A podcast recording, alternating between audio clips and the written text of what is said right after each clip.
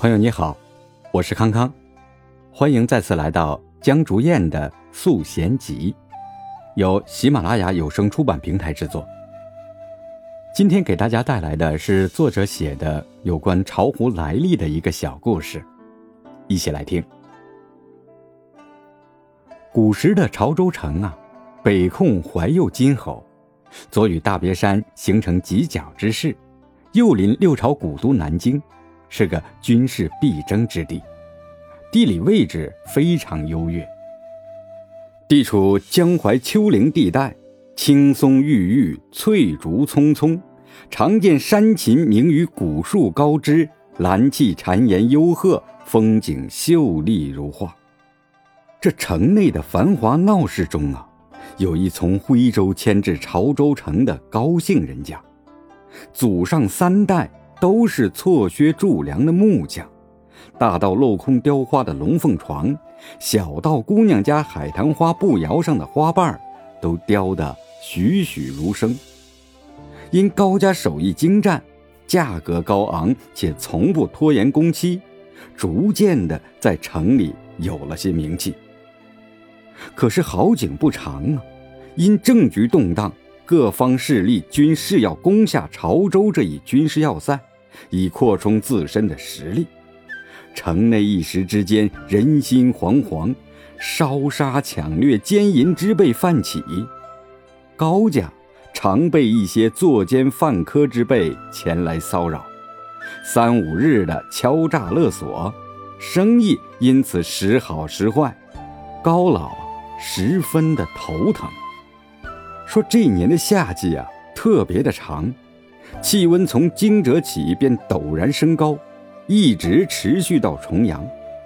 洛心赋的花开了一茬又一茬，来攻打潮州城的军队换了一批又一批。城外锣鼓喧天，城内人人自危，每个人的脸上都看得到一缕明灭可见的焦躁。高家因不堪地痞流氓的骚扰，关掉了店铺，琢磨着要换一处城郊僻静的宅院，以躲避这乱世之秋。听说在东直门梁山巷的尽头，城东角恰有一处合适的宅院，此处很多年前是一宗庙宇，被付之一炬之后改成了宅院。据说前主人嗜赌成性，最终还不起高利贷，将宅院抵了出去。高老便托人去看了看，这宅院虽荒废了好些年，但格局方正，植被茂盛，院子里的蔷薇有半人高，风从门外吹来，爬满青藤的中庭在这夏季里显得格外的清凉，是一处一居之所。不几日，高家老老小小带着下人开始翻新和整理院子，除草、打扫、挂画、添砖加瓦，忙得不亦乐乎。两间正房、三间厢房的格局虽比不上原宅的气派奢华，但胜在幽静，左邻右舍并不喧嚣吵闹，是个匠人的好住处。入住当晚，一轮新月挂在空中，高宅的偏房中灯火通明，高老正专心致志地在打一副罗汉床。丑时，城里的打更的声音一慢三快，咚咚咚咚。高老打了个哈欠，知道这是四更天，该睡了，便吹灭蜡烛，顺手关了房门，转身就朝卧房走去。新铺的青砖在月光下泛着莹莹的白光，院角栽着的桂花传来阵阵芬芳。就在高老放松地闭着眼睛，握着拳头伸懒腰之际，哦哦、听见脚下传来了一个男人痴痴的笑声，似小声在数着，一两银子，二两银子，好，好多银子。高老一个机灵，竖起了全身的汗毛，顿时困意全无。此时睁眼再看看四周，庭院周围并无一人，宅子里的人都睡下了。就在这老匠人困惑着是不是自己年纪大了听错了的时候，微弱的声音又再次响起了。这一次高老听得一清二楚，这个声音就是从脚下那片青砖下传来的。隔日，不仅高老，整个宅子里的人都在晚上听到了一个男人诡异数钱的笑声。起初府上以为是邻居的恶作剧，也并未在意。可是一连几日，诡异的笑声并未就此消失。于是一传十，十传百，潮州城老高家闹鬼的消息不胫而走。新招来的伙计们因为害怕，都急着讨这几日的工钱要辞工。高老心里的火一浪高过一浪，蹲在台阶上抽着烟，狠狠地盯着院子中庭那几块青砖，吐着烟圈。又过了几天的一个清晨，高老叫醒老管家，递给他一个铁铲，指了指中庭，哇！两个时辰过后，晌午的太阳逐渐毒辣起来，老管家的铲子突然碰到一个硬邦邦的东西，仔细用手扒开一看，像是一大块金子。老管家大喜，叫来几个下人一起动手继续挖。可是挖着挖着，这才发现这哪里是金块啊，这是一口纯金的棺材。在正午阳光的照射下，这棺材闪着耀眼的金光，棺身四周密密麻麻刻着梵文。高老叫下人起开一看，里面躺着一副身披袈裟的白骨，白骨手中还握着一串油青的珠子，且陪葬的都是金银元宝、钻石玛瑙，晃得人睁不开眼睛。一时间众人都傻了眼了，不知道这佛门之人竟然如此富有。高老思索片刻，便交代府中任何人都不可从棺材里拿取分文，只说要给这个大户另择坟地入土为安。之后当即去城里请了位看阴宅的风水先生，在城郊选了一处风水宝地，找来四五个壮汉，准备将这棺材从高宅里请出去。虽说这棺材是金的，但四五个壮汉起棺应该不是难事儿。可这棺材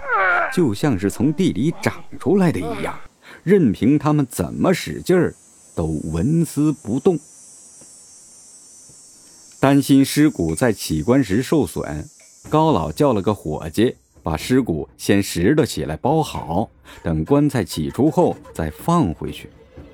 可是白骨连着那些元宝也跟长在棺材上一样，就连袈裟都扯不动。两炷香的时间过去了，众人急得团团转。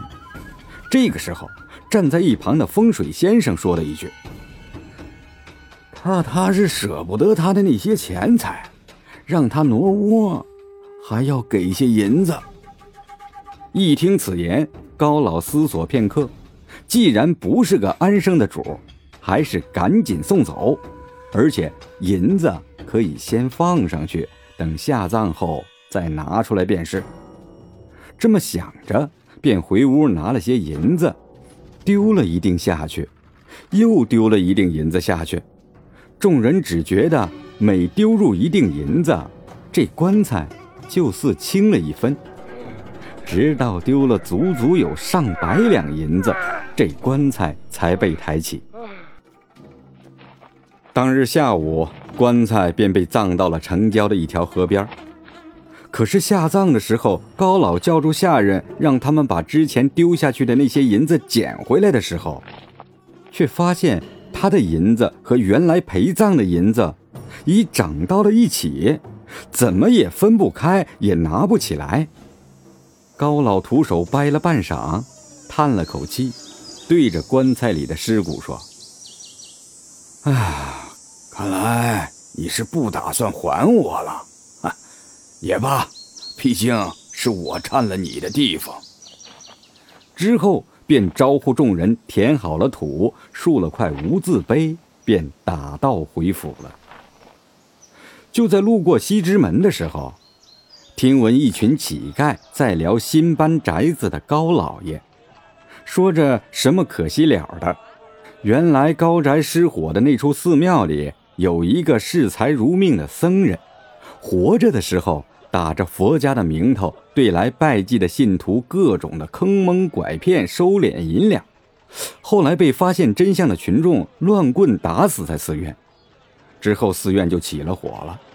没有人知道这贪财的僧人和他的金银财宝被葬于何处，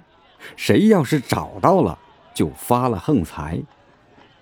高老听了并未做任何停留，也未置任何评论。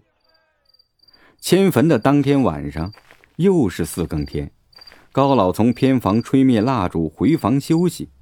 一位身披袈裟的僧人立于中庭，吓得高老一屁股坐在了地上。僧人看见高老微微一笑：我生前并未做多少善事，可你将我迁到了一处僻静宝地，呵呵，而且我也收了你的银子。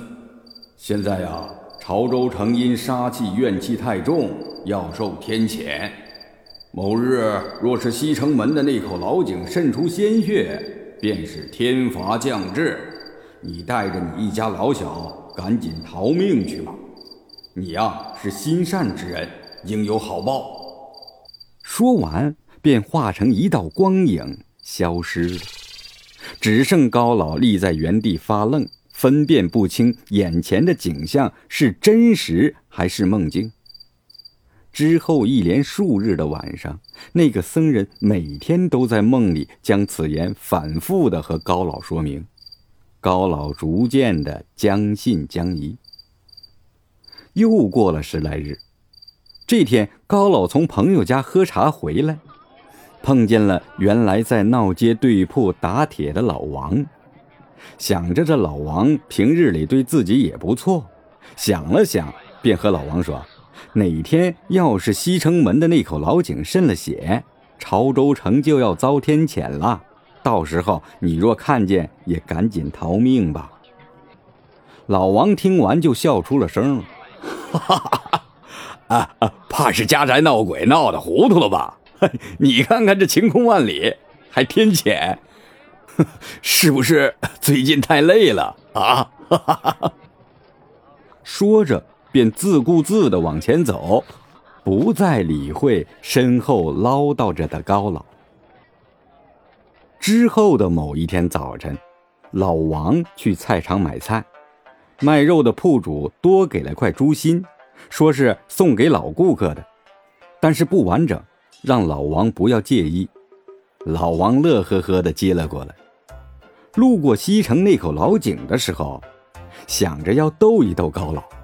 于是拿起那个破了的猪心，沿着井壁外侧蹭了起来。不一会儿，井壁上便都是血迹。这时天刚亮不久，街上只有些来来往往起早做生意的小贩儿，并没有人注意到他。而后老王便差了一个伙计跑到高宅去报信儿，说是西城的那口老井渗血了。得知此事的高老赶紧一路小跑，跑到西城的老井处查看，一看血迹挂在井壁，将干未干，还有着浓浓的腥味儿，于是大呼不妙，在城内的大街小巷中奔走相告，让大家快跑，天罚将至，大家快跑啊！可天色尚早，临街的商铺都尚未全开，就算是有人睡醒了，顶着一头乱发从二楼探出头来，听闻此事，再抬头看看远处冉冉升起的太阳，大多是嗤之以鼻，有人甚至一盆洗脸水顺道就给浇了下去。等高老喊的嗓子都哑了，发现根本就没有人信他，于是伤心地蹲在地上大哭了起来。老管家闻讯赶来，扶起了高老，回家收拾好行李，便带着一家老小恋恋不舍地向城门外走去。这一幕被身后的老王看在眼里，眼看着这一家老小一步一回头的模样，一边指着这群人，一边捂着肚子哈哈大笑，想着等他们发现没有天罚回来的时候，再向他们负荆请罪。之后呢，便哼着小曲儿回了铺子。出了城门的高老带着一家人，先是去了那座无字碑，拜了那位僧人，说今日一别，不知何日再见，之后便头也不回地走了，急匆匆地赶了一天的路。等高老一家人终于爬过临近的银屏山时，天已完全黑了。看着山下星星点点、灯火摇曳的潮州城，一群人正在惋惜着宅子里未带上的物件，担心以后万一回去寻不到就可惜了的时候，一道金色的闪电从天而降，仿佛是一把锋利的宝剑，直接插入了潮州城的心脏。霎时间，潮州城内一片死寂。正在众人被震惊得说不出来话的时候，又听得一声巨响，如地震一般。不多时，天降暴雨，方圆百里乌云密布，漆黑一片。一夜过去，这群人再往潮州城的方向看去，哪里还有什么潮州城啊？眼前是一片碧蓝的湖水，整座城都被葬于湖底。湖边绿草盈盈，湖上烟波飘渺，并无半分有人生活过的痕迹。多年之后，这湖便叫做潮湖。下面是作者的后记。唐武德三年，公元六百二十年，襄安为开城、扶阳两县，隶属潮州。至道二年，公元九百九十六年，县治设潮城。一九八四年一月四日，潮湖市正式成立，仍属安徽合肥。二零零一年十二月。考古工作者在寻找隋代窑址的时候，在囧场镇塘嘴村北侧调查时，发现了塘嘴水下遗址。而这一古遗址的发现，也从考古学的角度证实了史料记载有关县潮湖传说的可能性。被发掘的文物有两百六十多件，其中铜钱品种更是繁多，从战国时楚国的蚁鼻钱到秦半两和汉半两、汉五铢，以及王莽时期的大部黄钱都有，数量最多的是蚁鼻钱。二零零三年初，经过数次现场勘察和论证，专家确认塘嘴水下遗址是一处汉代遗址，而它可能是在一场突如其来的灾难中沉没的。听众朋友，您刚才收听到的是由康康为您带来的江竹燕的素贤集第十四集《潮县》。感谢您的收听，我们下集再见。